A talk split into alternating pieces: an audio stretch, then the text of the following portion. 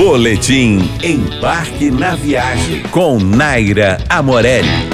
Oferecimento Windsor Hotéis, sua melhor escolha no Rio e em Brasília. E Cultura Inglesa, matricule-se já, 4002-0909. Os alemães construíram Visconde de Mauá a partir de 1910 e com o tempo o simpático lugarejo ficou famoso, tornando-se um dos principais destinos turísticos do estado do Rio. Aos poucos foram chegando os hotéis e as charmosas pousadas para todo tipo de bolso, além de bons restaurantes. Mais recentemente, a Estrada Parque Capelinha Visconde de Mauá foi asfaltada, facilitando o acesso para os turistas que chegam em busca de paz e sossego. A região montanhosa deixa todos encantados com suas belíssimas vistas e refrescantes cachoeiras. Se você curte esportes radicais como rafting e parapente, saiba que a região é totalmente propícia a essa prática.